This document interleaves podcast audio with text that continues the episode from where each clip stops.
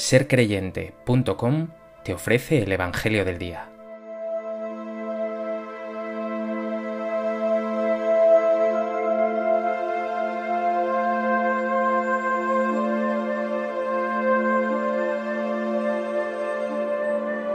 Del Evangelio de Lucas. Cuando se marcharon los mensajeros de Juan, se puso a hablar a la gente acerca de Juan. ¿Qué salisteis a contemplar en el desierto? ¿Una caña sacudida por el viento? Pues ¿qué salisteis a ver? ¿Un hombre vestido con ropas finas? Mirad, los que se visten fastuosamente y viven entre placeres están en los palacios reales.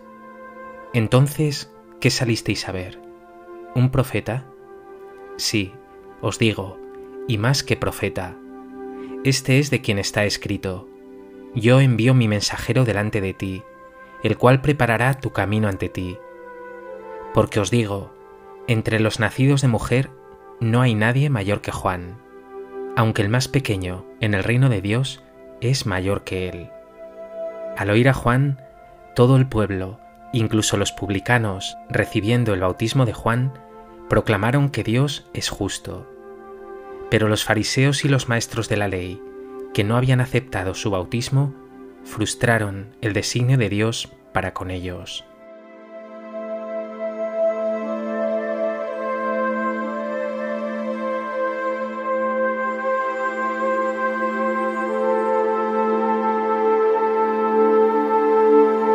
Unos versículos antes del texto del Evangelio de hoy, hemos visto a Juan Bautista enviar a algunos de sus discípulos a preguntar a Jesús, ¿Eres tú el que ha de venir o tenemos que esperar a otro? Jesús les ha contestado, Id y anunciad a Juan lo que habéis visto y oído. Los ciegos ven, los cojos andan, los leprosos quedan limpios y los sordos oyen, los muertos resucitan, los pobres son evangelizados. Tras estas palabras, Jesús hablará del Bautista con unos elogios increíbles, que son al mismo tiempo una interpelación y una llamada para ti.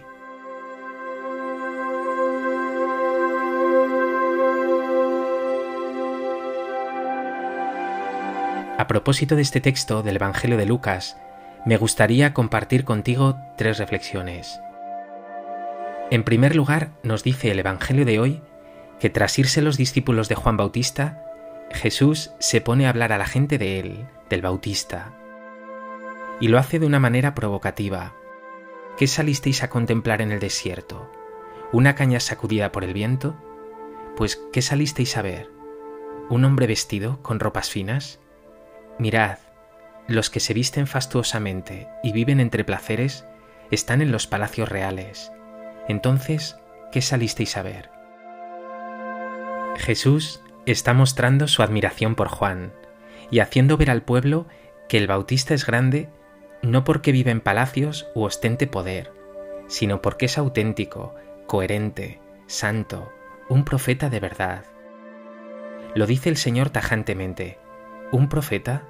Sí, os digo, y más que profeta. No es un profeta más que vendría a sumarse a la lista de profetas del Antiguo Testamento, sino el profeta, el último y el más importante, porque anuncia la venida del Señor, del Mesías esperado, de Jesús. Y así lo dice el Señor, este es de quien está escrito, yo envío mi mensajero delante de ti, el cual preparará tu camino ante ti. Pero detente un momento y fíjate en esas primeras preguntas de Jesús. ¿Qué sales tú a contemplar en la vida? ¿Qué buscas? ¿En qué te fijas? ¿Te dejas seducir por los placeres, los palacios reales, las ropas finas? ¿O tu corazón busca la autenticidad, la verdad, la santidad, aunque para ello haya que ir por el desierto, caminar contra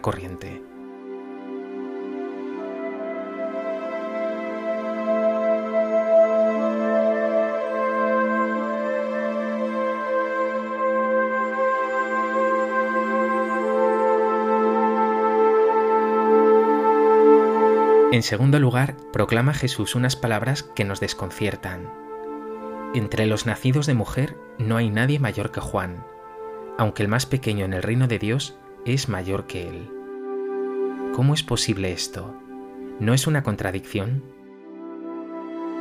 Jesús está queriendo explicar que lo que Él trae, la buena nueva, esa novedad de Dios del reino, es infinitamente mayor y mejor que cualquier cosa anterior.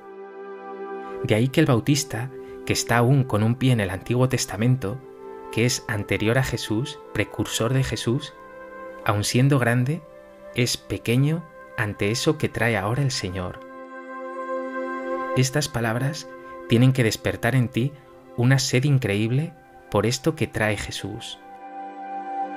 Y lo que Jesús nos ha traído no es solo algo de paz o unas pocas palabras. Jesús nos ha traído a Dios. Pregúntate, ¿experimentas tú en Jesús, en tu trato de amistad con Él, esa presencia de Dios que te llena de sentido, de paz, de esperanza, de vida eterna?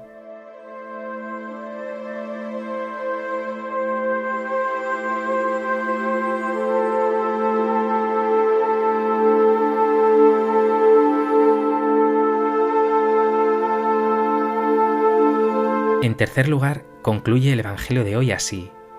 Al oír a Juan, todo el pueblo, incluso los publicanos recibiendo el bautismo de Juan, proclamaron que Dios es justo. Pero los fariseos y los maestros de la ley, que no habían aceptado su bautismo, frustraron el designio de Dios para con ellos.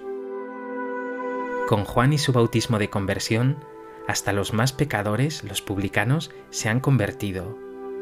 Pero esos que se creen justos los hipócritas, los fariseos, se aferran a sus seguridades y se pierden. Tú también eres uno de esos pecadores que no ya ante Juan, sino ante Jesús, puedes sentirte perdonado por Él, amado incondicionalmente, acogido, mimado, lleno de vida y de paz. Pero al mismo tiempo puedes también ser uno de esos fariseos que acaban encerrados en su amargura, que se creen justos, y que no acaban de acoger a Jesús como el Señor de su vida. ¿Dónde te encuentras tú?